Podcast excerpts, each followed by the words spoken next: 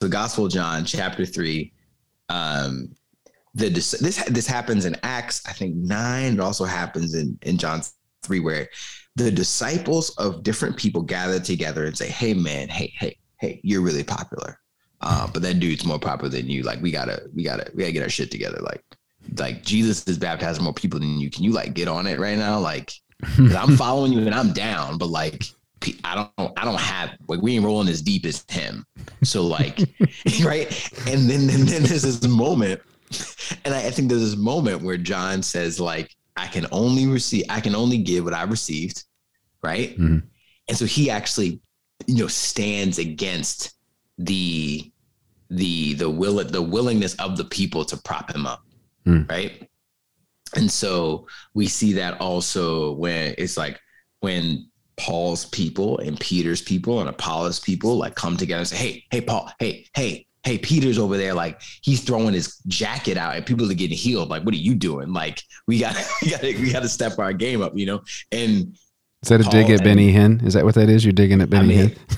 Well, Benny Hinn got it from Peter, but I think Peter's actually worked. I don't know what was in his jacket. Maybe anthrax. I don't know. But it's like the reality that, like, I think we as people desire to like Israel to have a king. Like, we just want a king. Mm. We want to put somebody there. And I think it takes a special kind of person to reject it.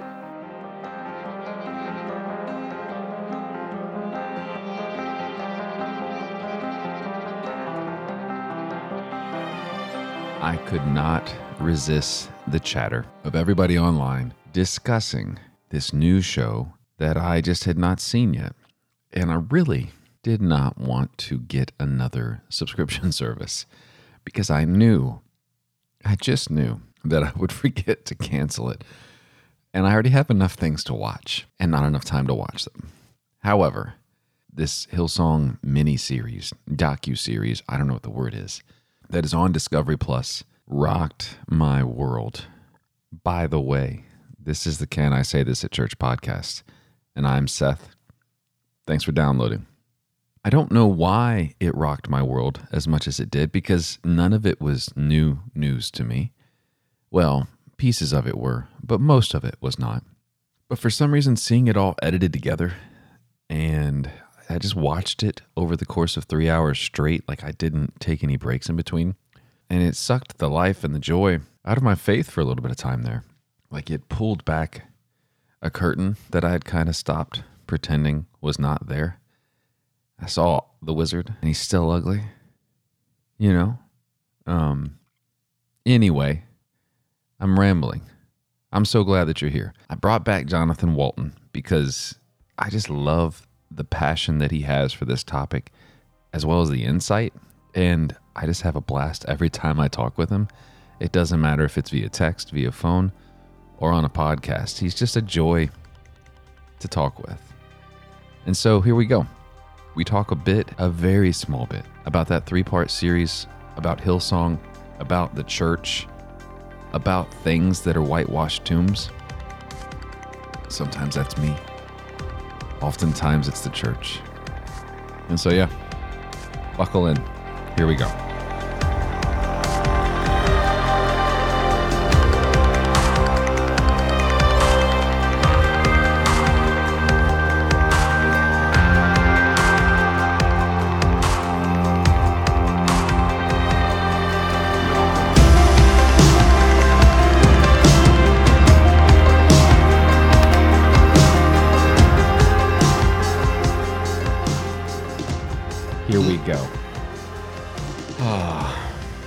Start these. One of these days I'm gonna have you introduce yourself. You should play me in with like Inside Out from my 2005 retreat for InterVarsity, where we listened to that Hillsong song for 6 hours. Say what? You did what? We listened to the same Hillsong. Oh, the everlasting song. Your light will shine when all is. Yeah, yeah. Oh man, we were in it. We were so in it, man.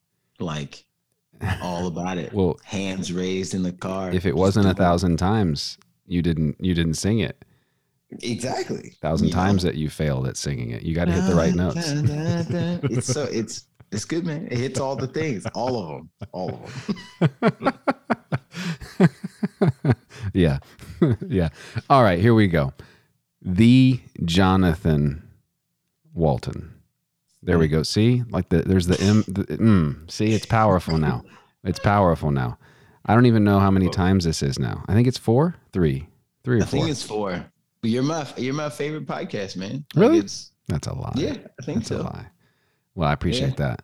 I don't listen to me, so I appreciate you. Yeah. No, I only binge you. Like I will listen to like 10 episodes. Like got enough Seth. Amen. And then we go on. You know, yeah. got enough. That's that should be my wife's shirt. All right, got enough. Get out of the, yeah. Anybody that's been married long enough. Hey, I've had enough of you. Yes. You can go mow the grass. You go can pretend to fix something. I don't care what you do. I just I need you to move over there. Yes. Take one of these kids with you. Just take one. Right. Right. I'll see you tonight. Yeah. So you and I were chatting. Well, no, before we get there, what's new? It's been maybe a year, maybe not a year. Close to that since I've been on, I think. Not since we last talked, but new stuff is all of our bathrooms. They all broke at the same time. So like, this is why you like watching Alone. I was in one. Yeah, seriously. Surprise. I was in our primary bathroom and I said, hey, I'm going to go downstairs and like wash the dishes. Cause like when one's showering, you can get the dishes done. Right. And then I hear it dripping and I'm like, there's water coming through the ceiling. So that sucked. And basically when they put this bathroom in, they didn't seal the shower. So the floor was rotting under. What do you mean seal the shower? So when you install a shower, there's a waterproof rubber thing that goes about 6 inches up on the entire board of the shower. Just in case. Yeah, okay. They didn't put that in. Oh. So between the grout, like water moves, it goes down. Like that's what it does. And so it leaked through and then ran down through the ceiling.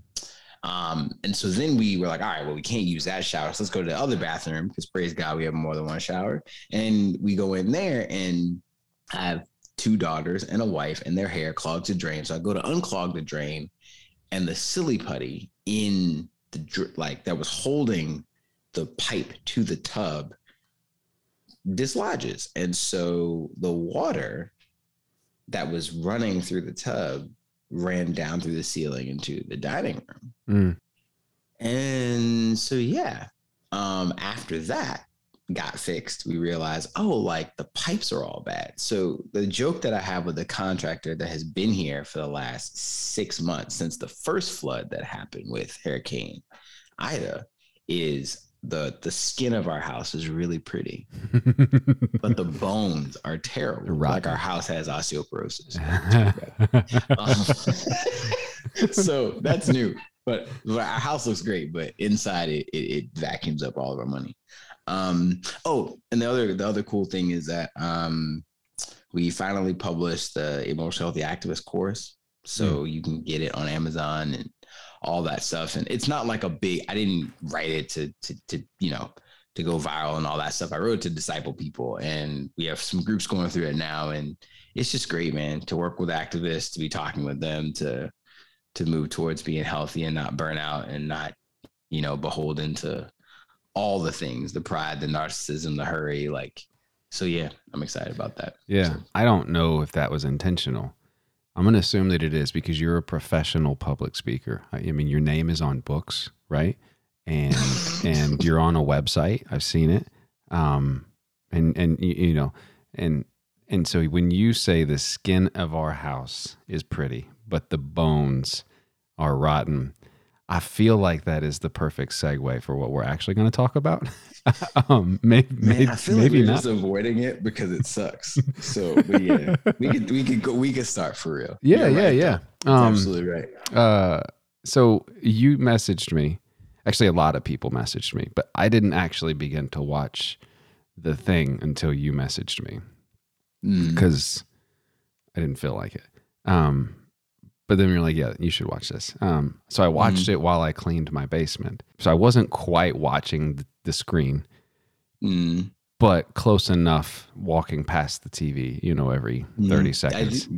Yeah, because my basement looks similar to what's behind you. If you look over there, there's just an explosion of pink and toys and Barbies and, you know.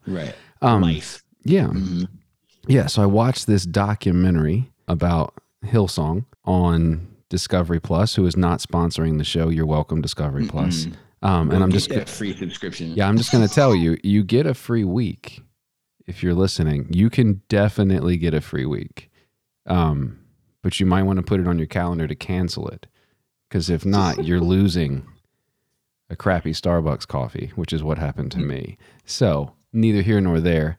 So for those that don't have Discovery Plus or are afraid to cancel another subscription, what would you say this three-part docuseries? I don't know what the word is for it. Yeah, I think it's docuseries. What is it? Yeah, docuseries. Yeah, it's a mini. It, you know, at the Emmys it'd probably be a mini series, right, or a special run or something.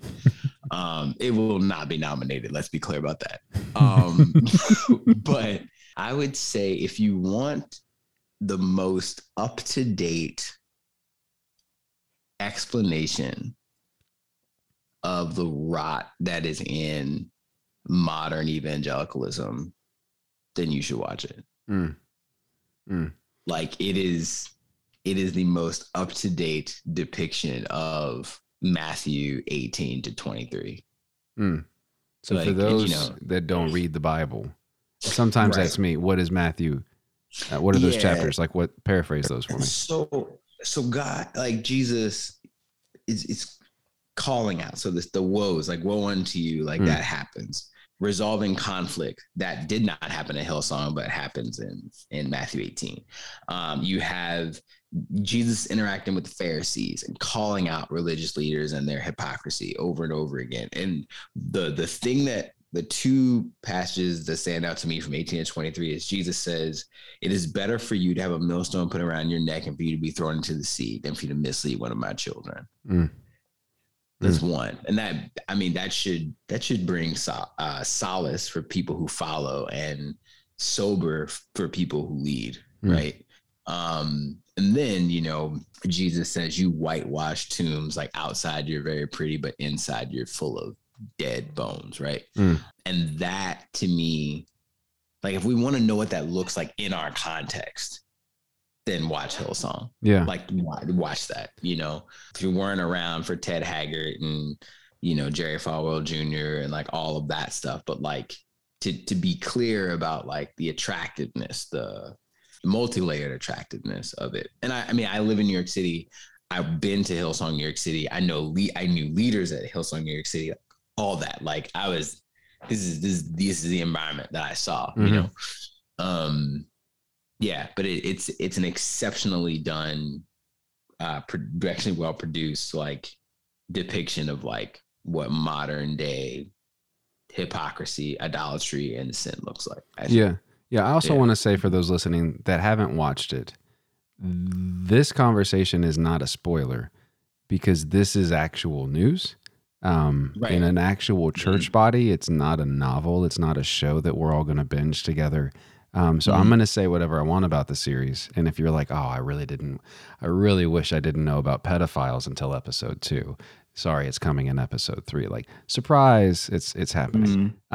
So I just want to put that out there. I'm going to say whatever I want. So Jonathan, you say whatever you want, because I don't think you can spoil the news. Also in related news, last week, a black individual happened to be killed up in the northern part of the United States. Also news, I'm not spoiling that. Russia's also still invading Ukraine. Will Smith is banned from the Oscars. Like none of these are spoilers. This is these are news. So which episode? So episode 1 was mostly Carl Lentz, correct? No, episode 1 was about the foundation of Hillsong, like the 6 C's of the church, like the churches. Yeah. If people do not know what the 7 mountain strategy is, like Bethel, same stream. Betsy DeVos, same stream. Wait, you mean like Education Secretary Betsy DeVos? Oh yeah. They're like right wing donors, like the last 30 years, like all their money, Huh. There's, like their books back there. All right. So quick history lesson. Yeah. Real fast. So basically, the anti-intellectualism that is baked into modern evangelicalism started when the church, quote unquote, when really we're talking about like white Protestant conservative churches started to lose, quote unquote, their foothold on the moral authority of America, right? Jimmy Carter. Yes, Jimmy Carter. And so one of the stakeholds of modern evangelicalism and the moral majority that Jerry Falwell started was anti-intellectualism, which is why you have Liberty University, which is why Jerry Falwell is more important, I would argue, than Billy Graham. Because Jerry Falwell built a school and planted churches, right? Wheaton at least pursues academia in that way. Jerry Falwell literally said, I'm going to buy a library, put it in my school so we can pretend, and then put notes in books that you were supposed to read and notes in books that you weren't. Like, that's literally what he said. Right. And so I have 4 biographies of Jerry Falwell back there. These are his words, not mine. And just a quick timeout. I'm an alumni. Yeah. I can attest that this is correct. I went to Liberty for those that don't know that for some reason. Right. All right. Time back in. Yeah. And so the DeVos family is part of that white evangelical milieu from the 1920s to the 1960s that amassed an enormous amount of wealth and then bankrolled the TV stations, churches, universities, publishing companies that now dominate Christian discourse in the United States. So Maytag, that dude, right? Sunoco, that CEO, JCPenney, that CEO, the CEO of Time Magazine, Hearst, like all of those people were quote unquote Christians and would leverage their resources to build the institutions that we live with right now. Right. And so the DeVos family, I'm trying to remember how he got his money. I think it's in like boats, but I don't remember. I'm sorry. Somebody could go look that up. But okay. Like Google, like Carnival, like cruises. Do the Googles. Yeah. But basically a billionaire. He is a billionaire, right?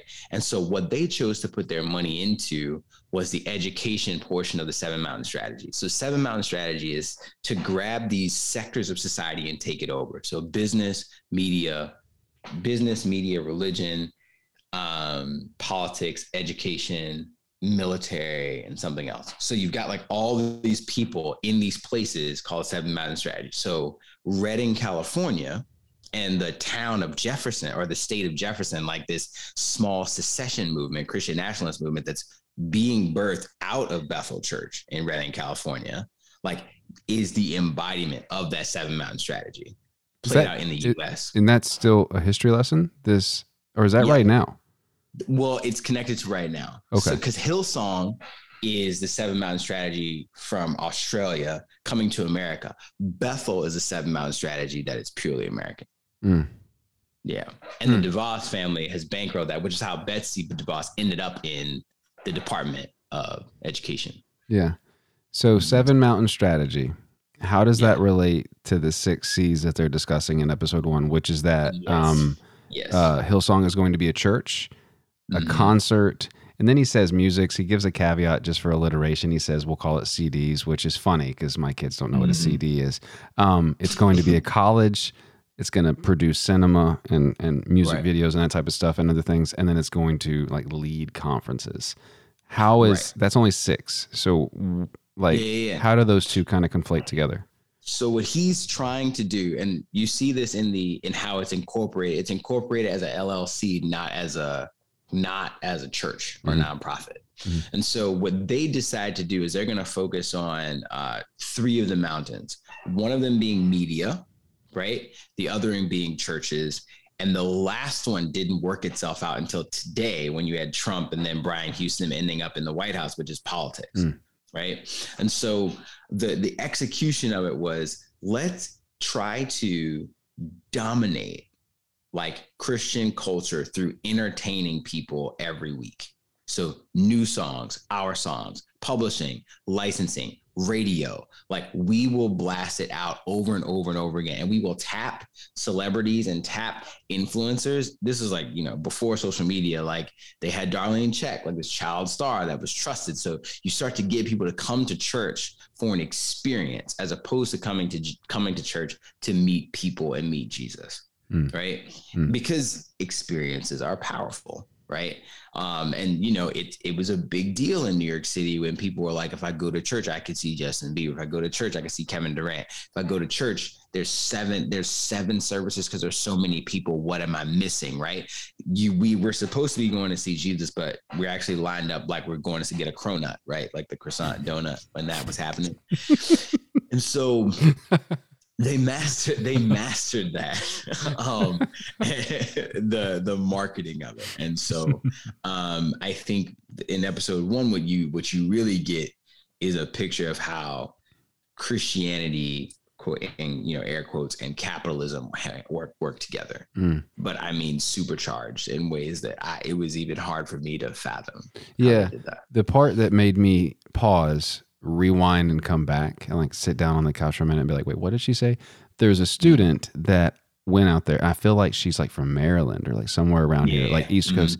And they have her like sign an NDA. And like she was used to her church being like, we will take care of you. We have you. This is a safe place. She had like some veterans scholarship. And then Hillsong's like, yeah, that's our money. But also here's an NDA. Yep. I have not been in enough parts of any form of ministry to know why a church would even require an NDA of someone that they're teaching. I can maybe see it be someone that's an employee, you know, due to like counseling. Even then, I mean, I work for a bank. We don't have an NDA. You know what I mean? Right. Like we have a non-compete when you quit. Like you're not going to like take people with you, but we don't have an NDA. Right. And I mean, I work for a large evangelical organization, and when the NDAs come out, that's when you need to leave. Like, let's just be clear about that. You know, like if that's part of the box of things, like this is maybe not where you want to be at, you know what I mean? Yeah. And that something that's fascinating to me is how organizations exist to protect themselves. And that, I mean, you know, and that, when she said, I never saw the money, right? And like the constant volunteering, the invitation to give more, like the way to engage, the way to belong is to work, right? Like all of those things coming together, and then the dismissal of people when they were done or couldn't perform or asked for more. Sign the NDA, we're gonna move on. And like that.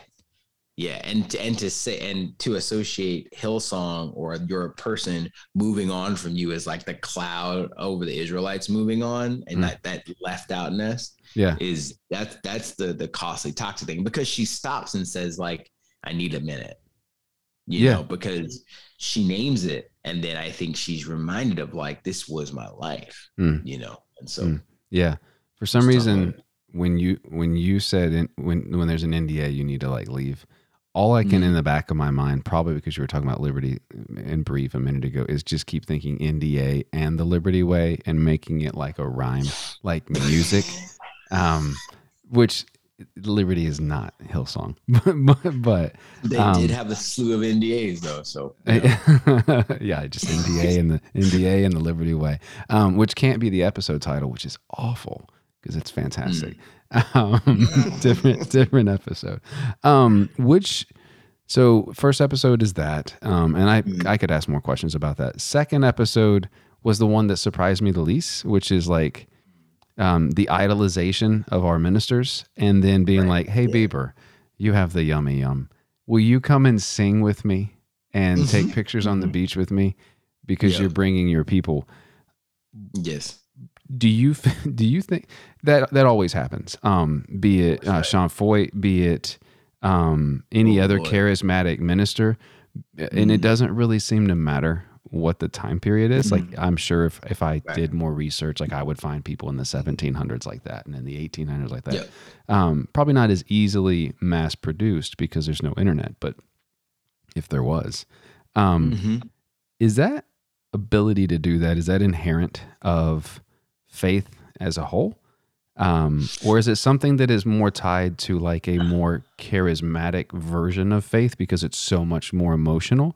Because like as a Baptist in the back where I'm like, yeah, put your hands down. We don't even stand for the second song. Sit down. We don't stand. Sit down. You know. I think the second one is the least surprising but the most important. Mm. Right.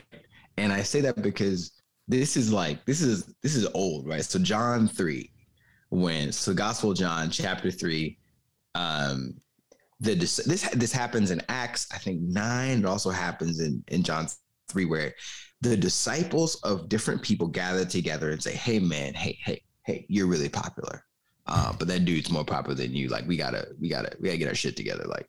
Like Jesus is baptizing more people than you. Can you like get on it right now? Like." 'Cause I'm following you and I'm down, but like I don't have, like, we ain't rolling as deep as him. So like, right?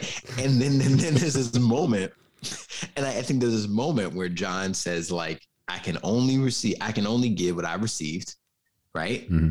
And so he actually, you know, stands against the willingness of the people to prop him up, right? And so we see that also when it's like when Paul's people and Peter's people and Apollos' people like come together and say, hey, Paul, hey, Peter's over there. Like he's throwing his jacket out and people are getting healed. Like, what are you doing? Like we gotta step our game up, you know? And is that a dig at Benny Hinn? Is that what that is? You're digging at Benny Hinn? Well, Benny Hinn got it from Peter, but I think Peter's actually worked. I don't know what was in his jacket. Maybe anthrax. I don't know. But listen, like the reality that like I think we as people desire to like Israel to have a king. Like we just want a king. Mm. We want to put somebody there. And I think it takes a special kind of person to reject it. Mm. You know? Like to resist the divination of yourself because you have an audience and because you have charisma and all that stuff. Like I remember a personal story. I was in the city, I was leading students, and the only space big enough at this hotel was the lobby for us to meet in each morning. And we'd study scripture. I'd give a quick exhortation, and then we would go out and feed the homeless. We did this every day for like 8 weeks. So the staff are watching me over and over again do this. And finally, one of the women says to me, she goes, "I'm so glad that you don't lead a cult. I'm so glad." She said, "Because I would do anything that you said." Mm. Like day after, she was like, "I'm so glad." And I just looked at her and I was like, "Shit, man, like me too. Like I'm glad I'm not lead a cult, you know?" Yeah. But like I think there's something about the what's the word? The not toxic. The what's a fancy word for attraction? The like a fancy word for attraction? Yeah, draw like, sounds good. Yeah. Like the gravity, draw, like the magnet. I think of attraction, like I, for some reason, think of black holes. Like I can't not fall into this. Like I got too close, and I'm in it now. I'm not getting out. Yeah, right. It is like a vacuum, right? Like that to me is like, 'cause man, like that. Oh, I don't even know how. Like that episode. I'm from Virginia, like Carl Lentz. I know people who knew him at his church in Virginia Beach. Mm. that I've met in New York. And it's dangerous. Like when Jesus goes to the desert and is tempted with the whole world, right? Like, are we willing to like say no? Mm. And Carl Lentz wasn't. And I mean, you know, I think it was fascinating that they got the woman to, I mean, that's a spoiler if you want one, but like they got the woman to like share the text and play the videos and all that. I was like, when she popped on, I literally was like, oh no. Like I paused it for a minute. I was like, I don't, cause you could just see on her face, hurt's not the word. Like, so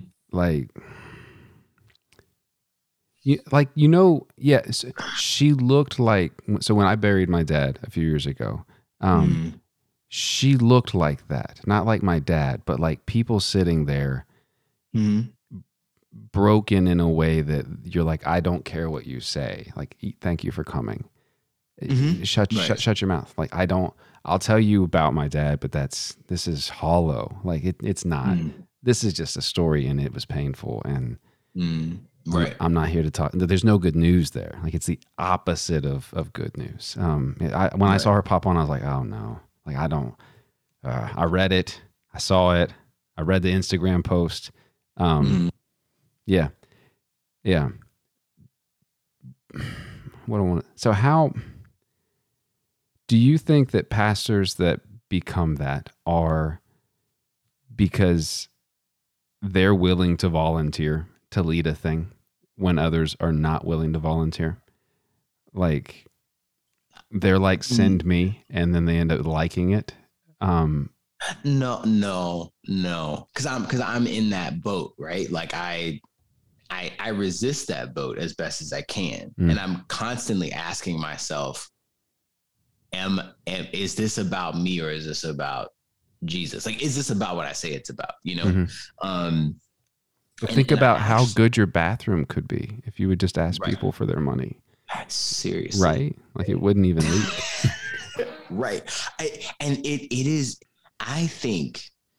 Okay, how do I want to say this? You know, in the vernacular of how I grew up, it'd be like, when you start to think your shit don't stink, when you start to think like, when you start to believe the hype, like when you start to actually do that, it is a dangerous place to be in because you will always have someone gassing you up, you know, because they get enmeshed with you. Right. And then it's, you know, if anybody has ever watched Scandal or any of these shows where like the person riding the coattails of the person is more passionate than the person themselves. Almost. It's like they, you know, in House of Cards, it was like Jake Stamper, right? Like the person that's like, I'm riding with them and I'm going to do everything I can to make sure they succeed, because if they succeed, I succeed. There's this enmeshment thing. But if the leader starts to believe that about themselves, like I'm grateful for Priscilla, I'm grateful for you, I'm grateful for sides, like people in my life that remind me like I'm a human being, you know, like I'm a normal person with like bathroom problems, you know, like that, you know, I have kids that like, you know, I've got a potty over here that I hope is cleaned out, but my dog might have eaten the stuff that was in there. Like this life stuff, right? Like, like you need a new dog. You need a new dog. Right. If the dog is willing to do that, you need a new dog. Snow Bear is just committed to the weirdest stuff, but that's what I mean, right? Like if I tell myself I'm more than what I am, I'm close enough to people to remind me that I'm just Jonathan. Yeah, like I'm just Jonathan. Yeah. You know? So yeah. So how does a church resist celebrity? Because like, so say for instance, like out here in Charlottesville where I live, like The Rock owns a house. If he shows up at a church on Sunday, it's a thing. And that's the cool church now. Like he showed up at Church of the churchy whatever, church. I don't know if even it doesn't matter. Like how does a church resist the celebrity?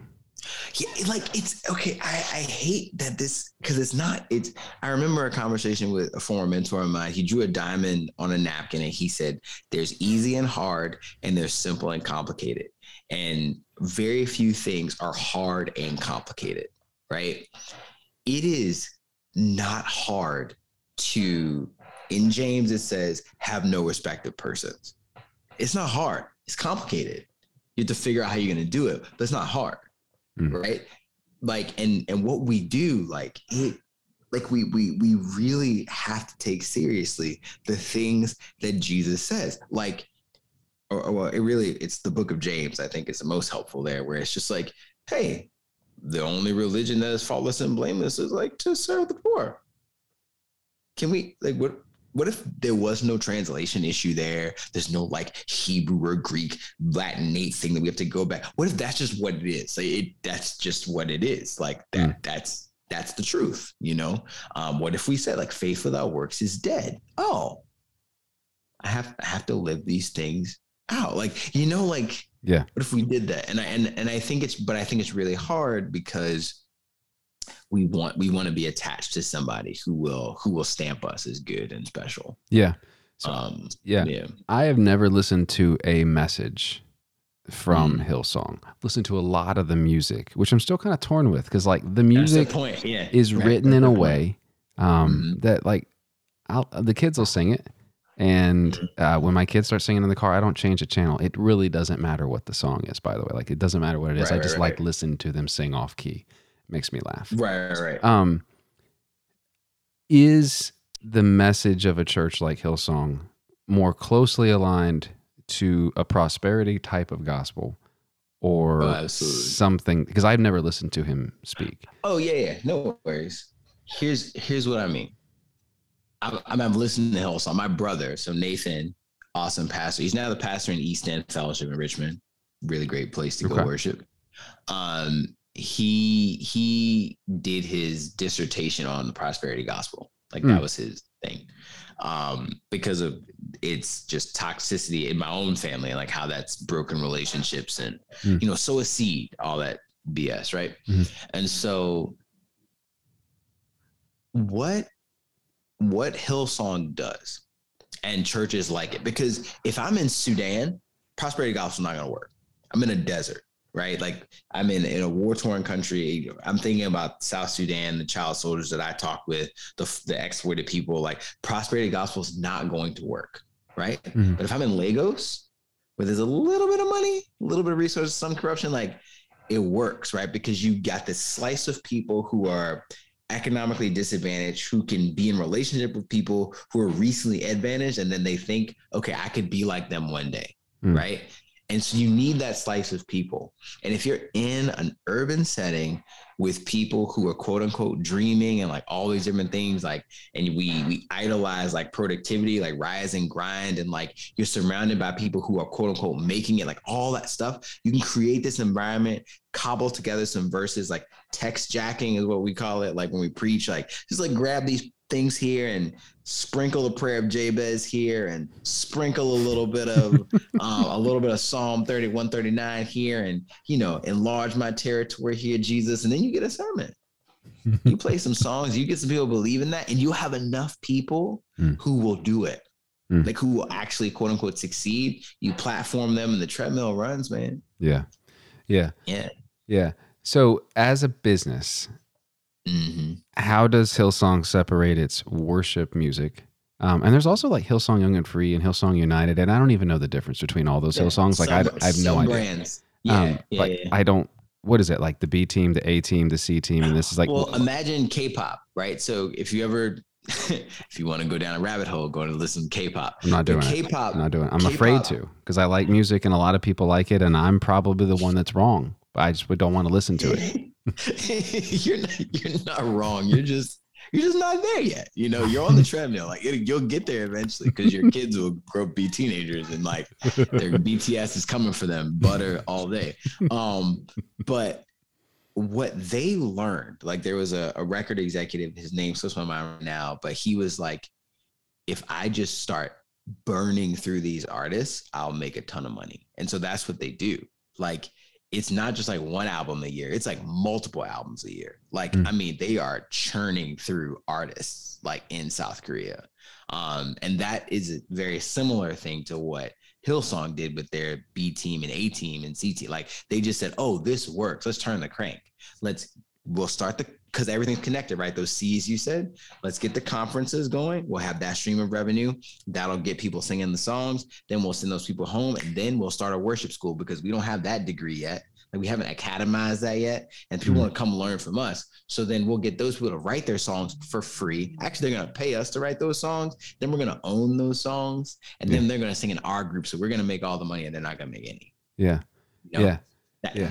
It's so how is that any different from what like Passion does or Bethel does? It's not, or it's not. Yeah. It's the same thing. So could I just take about Jerry Falwell? Yeah. Could I just take Passion out? Could I just take the word Hillsong out and just put in Passion? Or could I take out, how do you say her name? Taya? The girl that sings Ocean, that sings wonderful. I would listen to her sing anything. Oh, yeah. Like she has a private release up now. Like, are her and David Crowder just plug and play? Like, is it the same kind of mentality? I mean, I don't. So here's where I think there's gradients, right? So like I'm friends with Andy Mineo, right? Mm-hmm. I know like some performance artists, right? And it is the swing is constant for folks like that. You know, I don't want to name drop Andy or like put him out there, but like I love Andy, right? But the tension is real. Well, I don't know Andy, but I love his music. Yeah, of course, right? I hear you, right? And so like the tension is real. All right, like one of my friends, Jivo, just dropped his last album, and like I watched him like go back and forth with like the industry and like how things work, right? I think what we can plug and play is the image. I don't think we can plug and play the individual, right? So the image that's projected, particularly when you just connect the dots, like, oh, like this person is with Capitol Records and that person, like it's owned by this person, like, you know, like the money trail, right? Like if I go to Bible Gateway, I'm giving Rupert Murdoch money. Really? Yeah. I didn't know that. Yeah. Well, 70% of Christian media in the United States is owned by Rupert Murdoch. Zondervan, like all that. Yeah, John Devan, Murder, Thomas Nelson. Yeah. Right. So yeah, they make money off our prayer requests. Did you know that?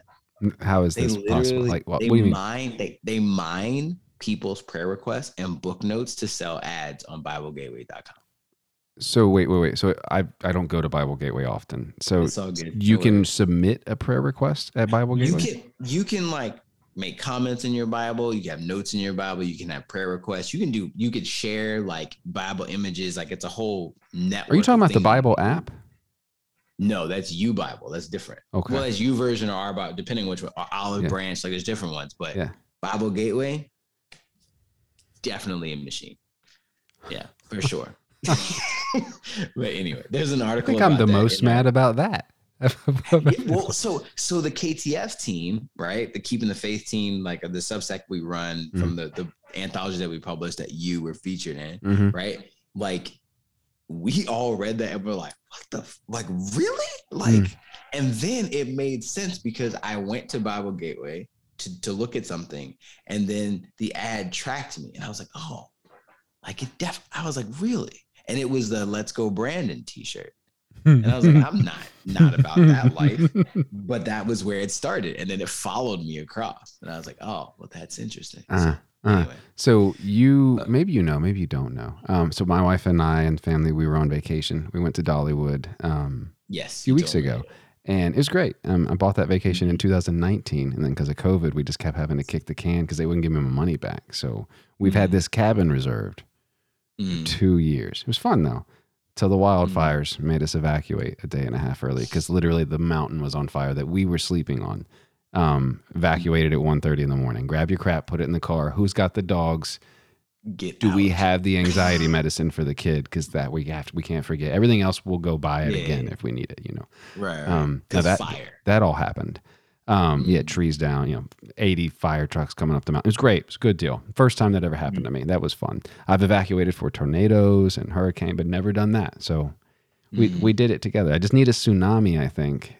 Mm-hmm. And I think I have them all. So in Seaverville there, or in Pigeon Forge or whatever, there was a shirt that sells, you know, the shirts, the $10, $12 shirts that say all the things. And it is Let's Go Brandon everywhere. Like next to I Love Dolly, there's a Let's Go Brandon shirt, Trump 2024, don't blame me, I didn't vote for whatever. Yeah.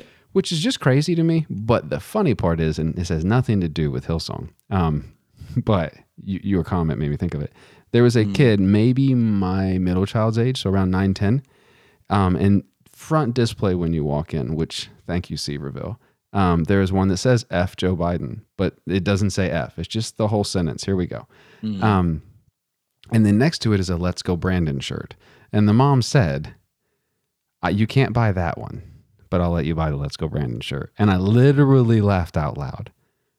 Walked out of the store because I got a look for my wife. And she's like, what? I was like, they're the same damn thing. They mean the same thing. I don't even know why you're playing like they don't. Right. Yeah. I mean, so wrap it back around, right? Like capitalism is a crank that we will turn until it breaks. Mm. Right. And so like you can literally buy a Bible that is not a Bible, but it holds your Glock.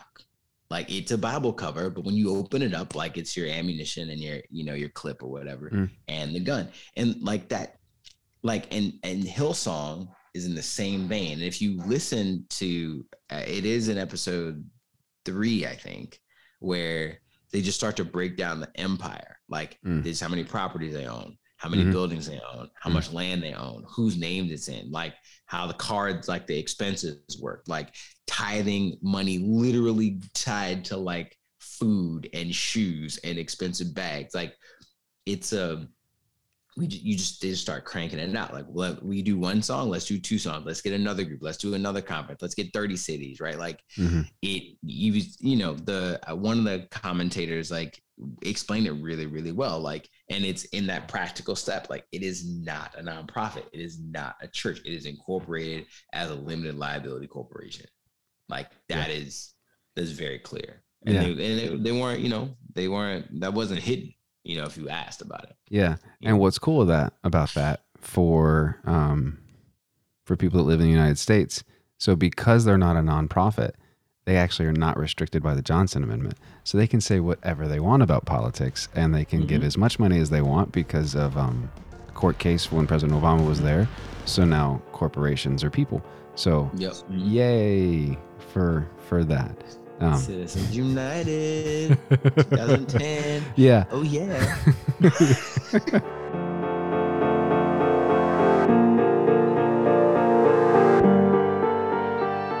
Do you remember like last year I had all those weird ad breaks, like it would just randomly be something? We're not doing that. Instead, I thought I'd do this. I need your help if you're able to. Head on over to the website for the show. There are 2 things that you can do. One is you head over to the website. You click the Patreon button or support button, I forget what I call it, and you jump in there. Those people help make the show a thing so that you can listen to it right now. 2, the easier one, you could just leave a rating and a review on the podcast app of choice that you currently use.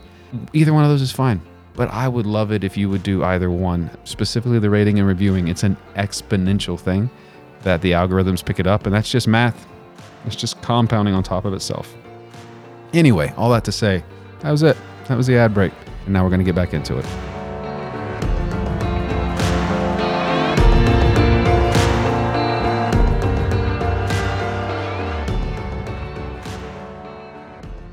People should watch this show. I have a couple more questions, though. Yeah, it's worth the $5, even if you hypothetically forget. Yeah, and then email Jonathan, because in a minute we're going to make sure we get some contact information, and he will tell you what else to watch on Discovery Plus, because it sounds like you only know what's there because you also may have forgotten to cancel it. Is this what happened? No, I canceled it, but friend, that window was open for a long time, so I just kept clicking through things as I typed lots of emails. So Discovery Plus is, if it didn't cost money, I would have it. What the heck is that? What I heard you say is, it is good enough that I don't value any of my money to go to it, but while it's free, love it. Take it all. So it's basically Tubi TV is what it is. It's or Pluto TV or whatever. Yeah. So after the documentary has come out, compounded with Carl Lentz, compounded with Brian Houston's father, and the raping of little boys, and I have to assume little girls. Who knows? I have no idea. But it takes a special kind of human to do that kind of stuff. The average victim number for a man uncaught is like 53. So, and listening to his sermons at the end with the comments he was making about children. Revolting. Look at those young men in the back. Looking good, looking sharp. And you, young man, you look strong. I'll bet you are strong. Supple hands. Look at his hands and that skin. I mean, and that sounds cringy if you're listening and haven't watched the show. I'm being sarcastic, but I'm not that far away from probably being close to verbatim from this man's sermon. Yes. Sermon. Yeah. Mm-hmm. So this all comes out. And then last week, maybe a week and a half ago, a lot of these churches, I have to assume across the globe, but maybe not, are basically I'm not part of Hillsong anymore. Done. And Easter's the day. Sorry, you can still come to church, but we're not that anymore. Yeah, yeah. Mm-hmm. And so there is a question posed in the series, and I wrote it down. And I don't know who said it at the end. I feel like it was a young lady. Mm-hmm. She looked to be in her 60s, some kind of a professor, and they stopped showing names in the third episode, and so I couldn't keep track because I wasn't really reading the screen. She says what everyone watching this should be watching for is that if Hillsong no longer exists as Hillsong, it will still exist as something else. Absolutely. What is the something else? Because we should be looking for it. Okay. So, how do I explain this?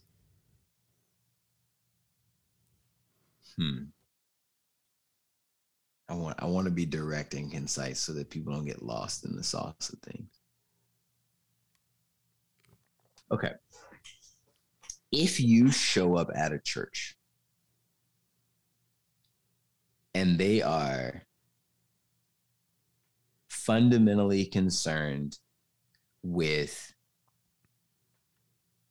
the production value of I'm trying to think about an image. Okay. Let's think about the solar system. They're different planets, right? And Mercury, Venus, Earth, Mars, Jupiter, Saturn, Uranus, Neptune, not Pluto anymore, right? You may have all these things, or you may have some of them, but you're not far off. You should be looking for the other things, right? And so I think we have to start asking ourselves what a church celebrates. So if a church celebrates, who a church celebrates will be an indicator of what the church prioritizes, right? I live in New York City, and before Hillsong, there was another church that was known as the Models Church. The Actors Church. So we knew that, quote unquote, the pretty people went there. Oh, you mean that as a character, like Fifth Avenue? That's where they go. The runway models. Right. That's where they go. Got you. Exactly. Okay. Right. Okay. And so the expectation was John, you can't just show up looking like that, right? Because the chaplain for the Jets goes to this. Yeah, that doesn't look like Gucci. You can get in on Coach. Well, I need you to get Gucci. Yeah, and I need to allocate in my budget $25 to $50 to eat brunch afterwards every Sunday. We're gonna do this every there's a certain box, right? And then there's the academics church, right? I'll say that because everybody knows that in New York City is Tim Keller's church, Redeemer, right? There's these brands of churches, and so if a church is concerned about and celebrates people who fit a certain aesthetic, then I think that's a Mercury. That's a Mercury. It's it looks like something is there, right? And then I think the next thing from that is not just who is prioritized and celebrated, but then the story that the church tells about itself, right? If a church is marketing itself like a product, this is the best thing, we are different from, right? We're trying to distinguish ourselves from other churches, not trying to encourage the body or concerned about you coming, concerned about you giving. There's a way to do that in a way that is open-handed and kingdom-minded. And there's a way to do that where I'm really concerned about meeting our budget and my church growing and this goal, right? Mm-hmm. And this requires you building relationships with people there and actually putting some work in, but that's a Venus, right? I've had conversations with pastors and leaders who, you know, we get into the conversation and they're like, yeah, our church, like I literally had a conversation. They said, our church is not a mission. We're a church. Mm. We're not going to feed the homeless. We're not going to do that. Mm. We don't. And I said, well, what do you want to do with all this space? Well, the space is for us. Mm. Space is not for the community. And I was like, thank you for being clear. You know what I'm saying? Because I want people to know what to expect when they come in. So like a Mercury is who you prioritize. A Venus is like what the church markets itself as and what it like tells a story about itself. And I think Earth is like watching what the people do. Like if people are supervising each other, like the Christian, like in EHA, like Emotional Healthy Activists that talk about like these are colonized like congregants, right? So you turn everyone into an overseer. And so then everyone is trying to perform as best as possible. Mm. So you've got the whitewashed tombs, like training people to become whitewashed tombs, to become inauthentic, to start to perform Christianity and stuff like that. And then I think the last piece is, so that's Earth, right? Like the people in the church. Then you got Mars, and these are the outliers, right? Who does the church push away? Yeah. Who are they not willing to platform? Who are the pastors that like get mentioned, like get thrown under the bus, right? It's like, oh, well, we're not like that person or that person, right?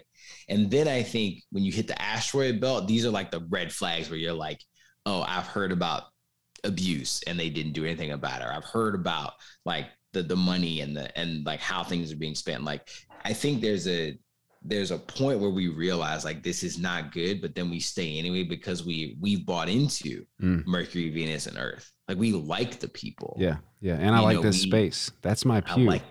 I like the music. Like I like what's happening. Like we bought into the aesthetic.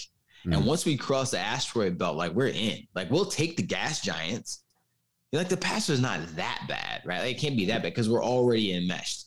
We like being part of the group. We like to be seen. And then I think, you know, we're lost. But like that's something to look for when churches look more like, you know, your best brunch spot or your best Walmart, or like when it starts to look like a product and a production. Like I think that's a problem in our culture today.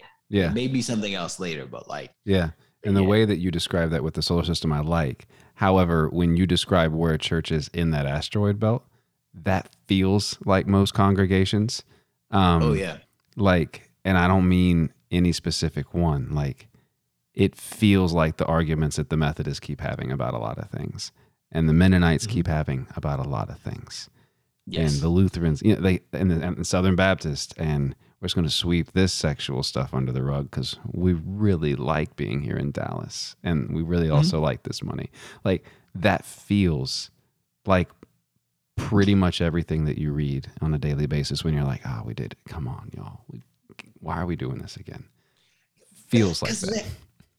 Like, Seth, like I'll be straight up, right? Like I'm in a church plant, and I've told the pastor this, so like it's fine. Like me and Priscilla were like, look, you know, if we turn into that, we will leave. Like I'm just not interested. And I think that's what we have to be willing to do. It's just like anything, right? Like, you know, I don't like that the clothes that I can afford for my kids when I have to buy new ones are Old Navy. I know what Old Navy does in Sri Lanka. I know what they do in Cambodia, right? Like, I do not buy like not fair trade coffee or fair trade sugar or direct trade chocolate. Like because I can't bring myself to do it, right? But if you move those things more intimate, right? Where it's like, oh, like, man, this dude hit his wife. But I really like him. Like, he'll be all right. Like, I don't have to bring that up with like leadership or stuff. Like, we'll just keep it quiet. Yeah. You know, like, oh, like, it seems like that they're hanging out a lot. Like, he looked at her in this weird way, but like, it's fine. I don't need to follow up. Like, it's cool. Yeah. You know, like when we start to like make those excuses, like I think we just run into serious. Or like that story of the young lady with Carl Lentz, like the word that she put in there was, I thought it was weird that he put my phone number in his notes tab. Right. But it's probably fine. It's out. Right. It's okay. Because he was cool. He seemed nice. you know? Right. Yeah.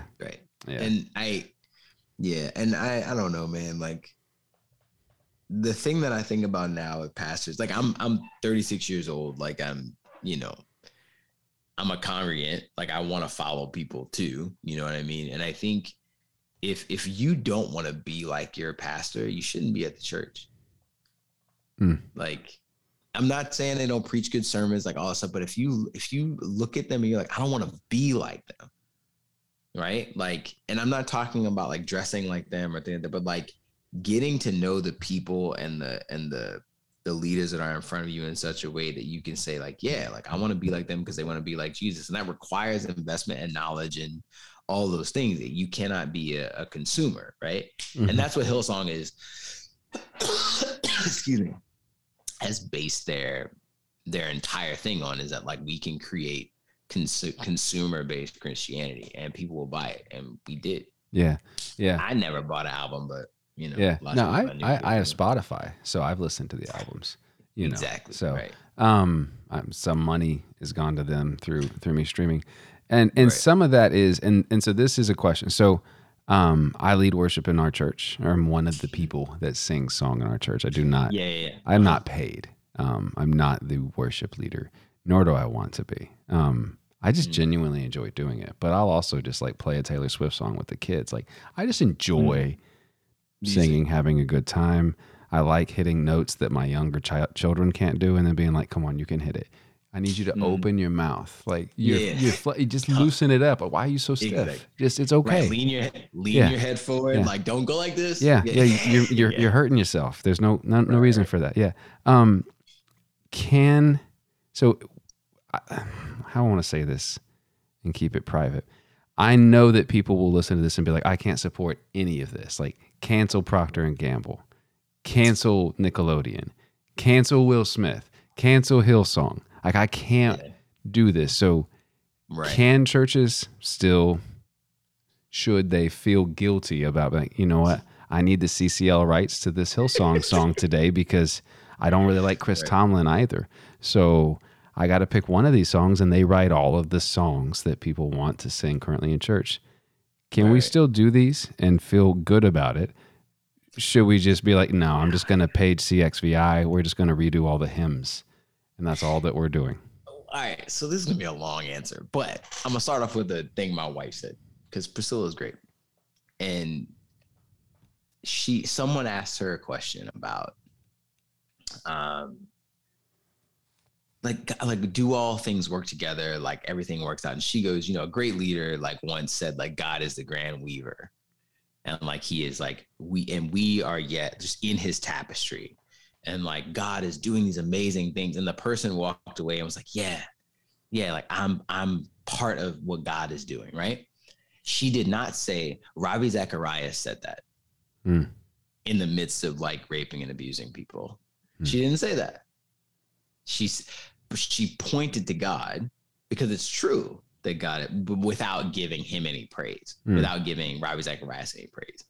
And that's what I think we have to do, just on a practical level, is like, we are so used to exhorting and giving credit to people that don't deserve it. Mm.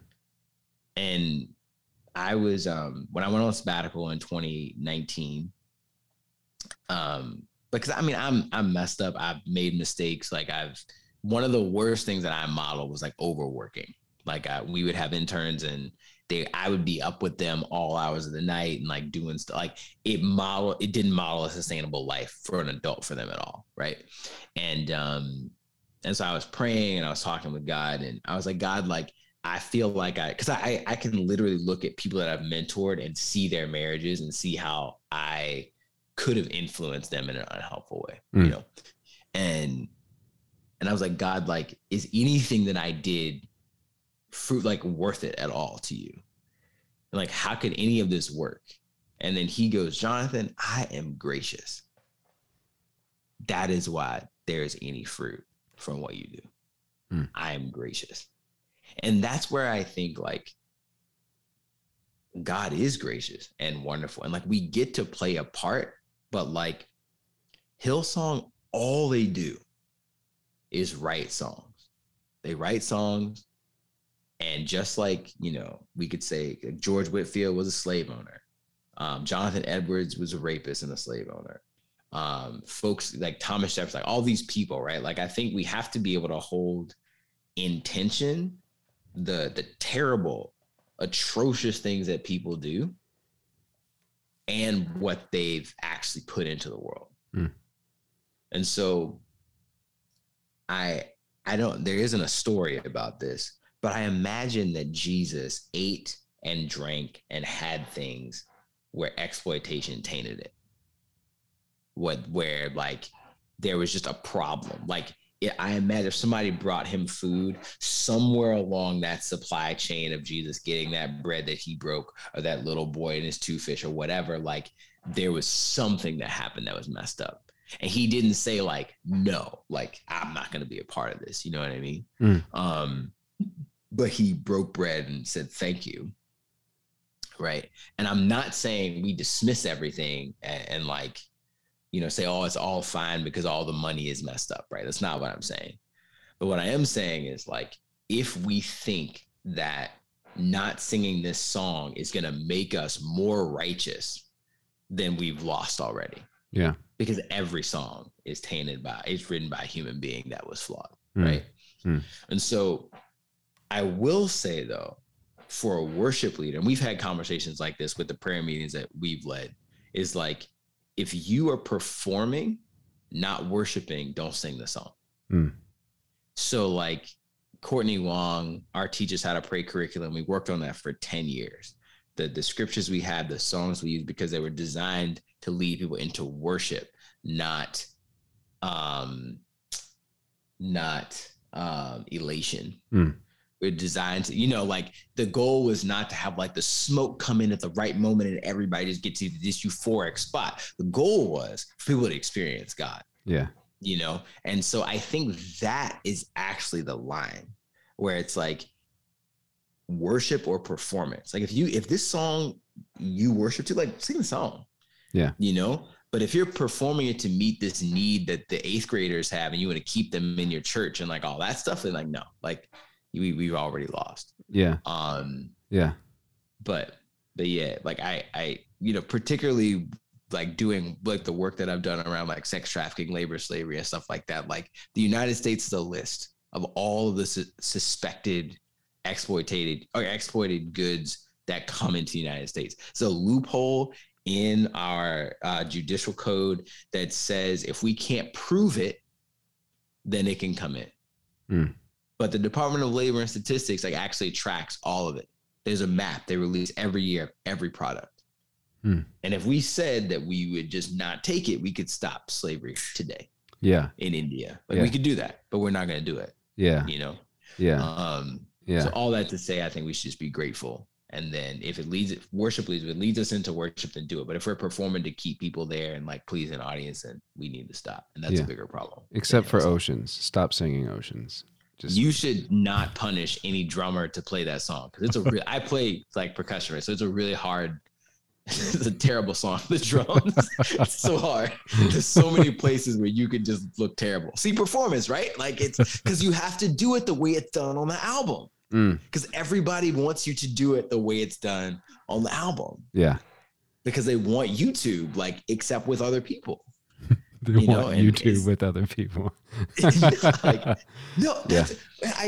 literally said to someone, I said, like, if I go to a church and it's really just a podcast with other people, that's not church. Like we're going, like we're experiencing everything, like by ourselves, like you even take our coffee and food in, we're kind of, you know, but it's just a live podcast with the pastor right there. And then we just go home, you know? So anyway, that's just, it's not about that life.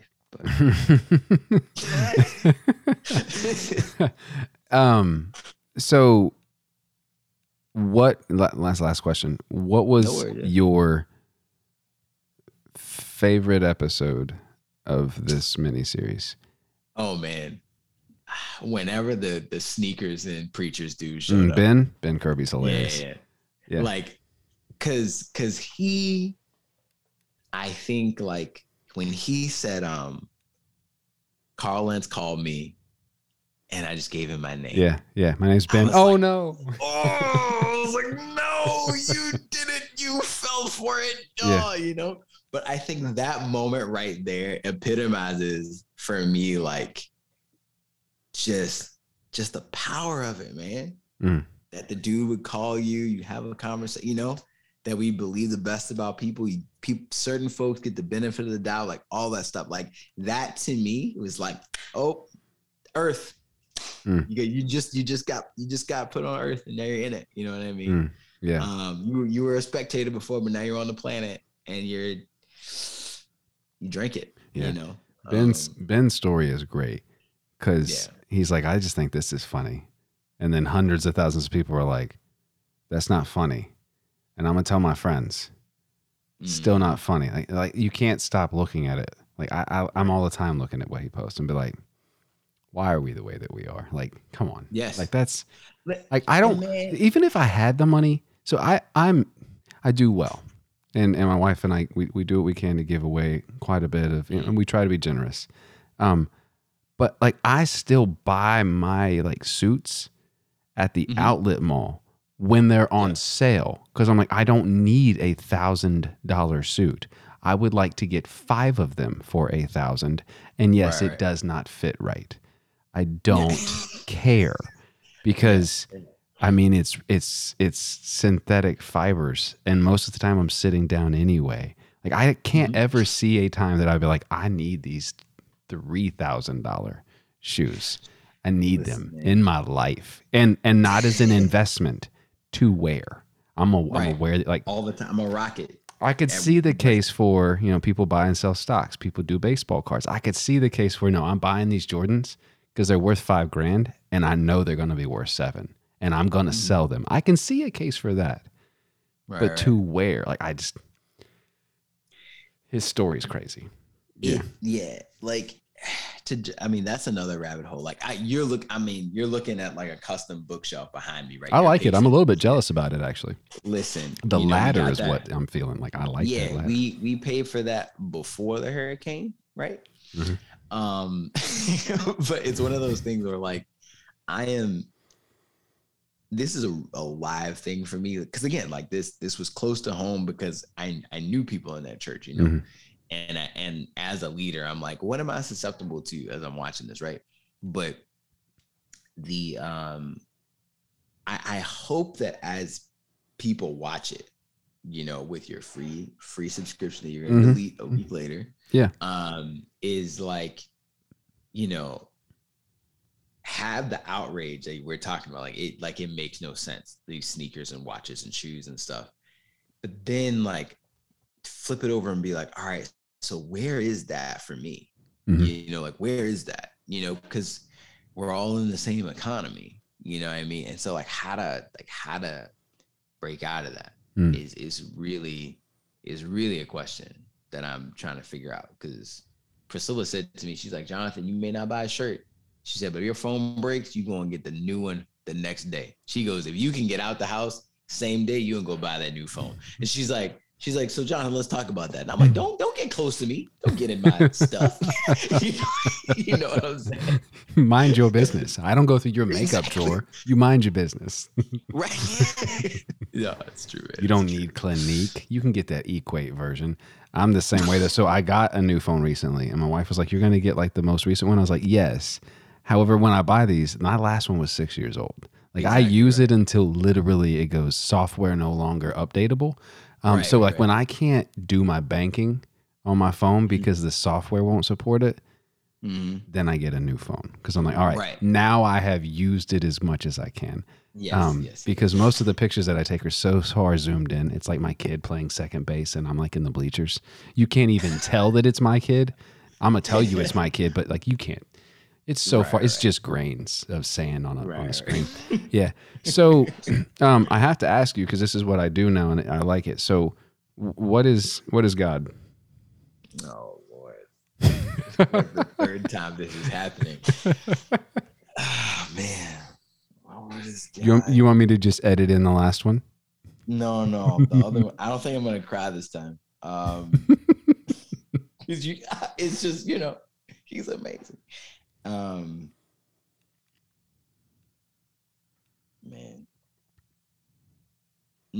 God today is just all the in between and stuff that I wish I could catch, but like has slipped through my fingers to the point now that I'm like trying to find where all the pieces fell so that I can like start over. Because I think trying to catch,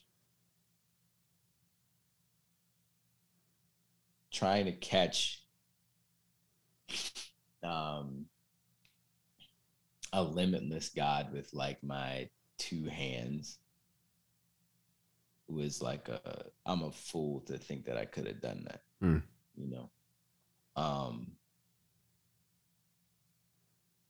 But he's okay. But like, he's okay with me, like now crouching down to pick up like what he was dropping before and give me more, you know, because he's generous like that.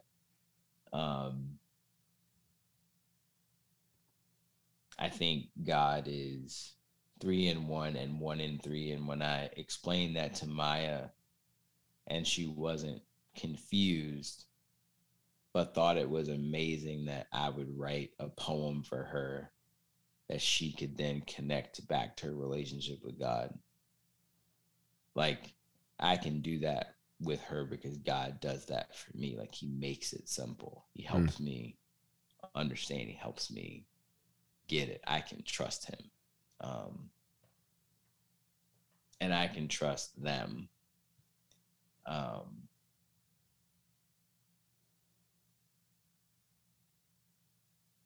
And God today is not one who requires my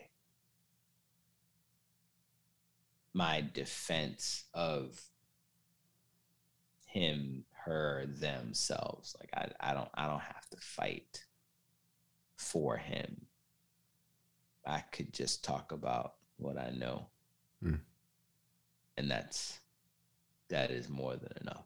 Like, yeah, but God is amazing. Like, it's amazing. And there is, he's the only thing that I'm certain of in this entire world. That he is there, that he is coming, and that all things will be made right. And if I didn't believe that, I'd be then Judas myself, you know? So, yeah. So what are the good bones that you want people to do as it relates to what you're doing in the world? Because you do a lot of things. Where do you want to put people in? A lot of things. There's 3 things, 3 streams. Fortunately, it's been clarified because I had to take care of my kids and take care of myself and love my neighbor as well. Political discipleship and education, I think, is going to be the thing that that doesn't hold our country together, but like gives people the tools not to fall apart internally. And so what we're doing with KTF Press, like Shake the Dust on Substack, I think I feel really good about that stuff. And I wrote a poem. It's going to come out on Friday. Well, when this drops, it'll already be out.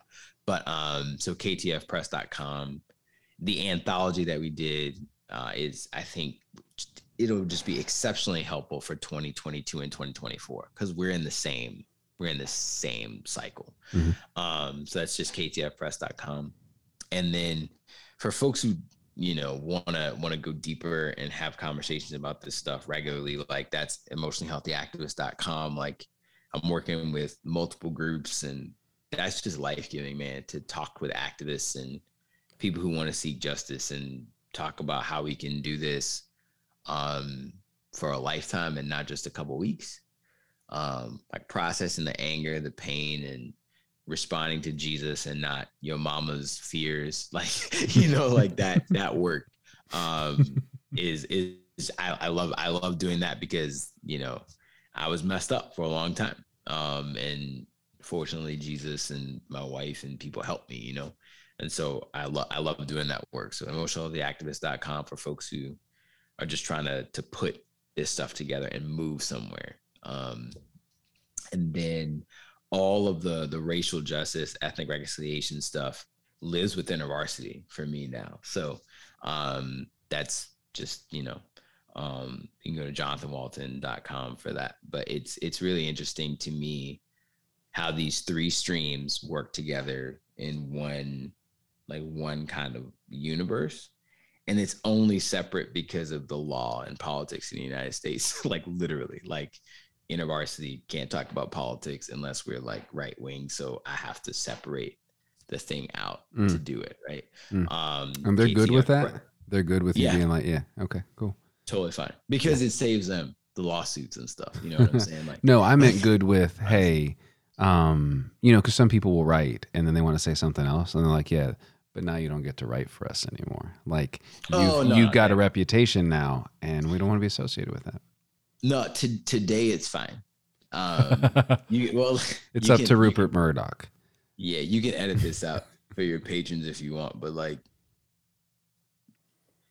money is, oh man, yeah, how do I want to say this? No, you don't have to say anything if you don't want to. Maybe you can edit this out, but listen, like what bothers me, and this is part of the Hillsong thing too, is that like money is the thing that talks. Mm. So like if I work for a Christian organization and I'm fully funded, there are certain things that I'll move forward. If I go to a church and I give money, there's certain things that I'll move forward. If I advocate for a nonprofit, I'm a big donor, there's certain things that move forward. Like it's like the way that money moves and makes things happen is disturbing to me. And it works to my advantage in InterVarsity. Yeah. Because I'm funded. Yeah. I can raise support. I don't think I'm going to edit it out. I think I'm just going to make it say boop and let people wonder if you just started cussing like for 40 seconds straight. Nice. That works. But yeah, so. But I'll leave like every fourth word. I'll leave it in there for the patrons so they can hear it. But the episode itself, I think I'm just going to, you know what really happens is boop talks. That's awesome. But yeah, all the easiest place though for people to keep up with stuff is on Instagram. So if you go to Instagram, search EH Activist or Jonathan Walton, like all the stuff is there. It's like that's the easiest platform right now to manage. Yeah, cool. Jonathan, it's late. I appreciate you, man. Thanks for coming on. Hey, yo. Glad to be here, man. I look forward to next time. Amen.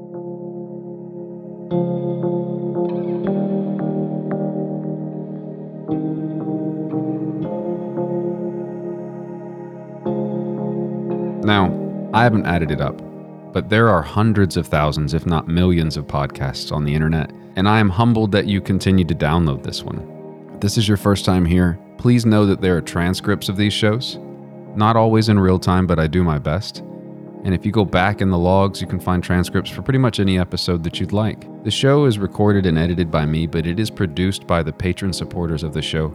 That is one of the best, if not the best way that you can support the show. If you get anything at all out of these episodes, if you think on them or if you're out and about and you tell your friends about it or hey, mom, dad, brother, sister, friend, boss, pastor, here's what I heard. What are your thoughts on that? If this is helping you in any way, and it is helping me, consider supporting the show in that manner. It is extremely inexpensive, but collectively, it is so very much helpful. Now for you, I pray that you are blessed and you know that you're cherished and beloved. We'll talk soon.